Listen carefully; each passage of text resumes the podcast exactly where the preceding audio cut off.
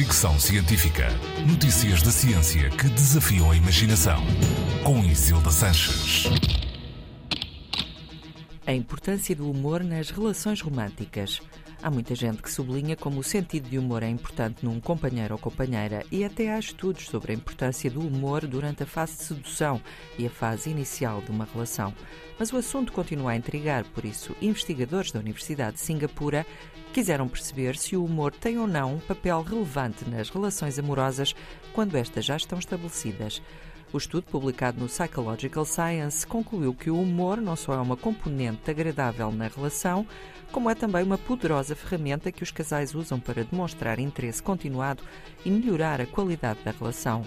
O estudo foi feito com 108 casais de Singapura que estavam juntos em média há 18 meses foi-lhes pedido que preenchessem um diário durante sete dias, onde reportavam a sua percepção do humor no seio da relação, bem como a sua satisfação na relação, o nível de compromisso pessoal e o do parceiro romântico.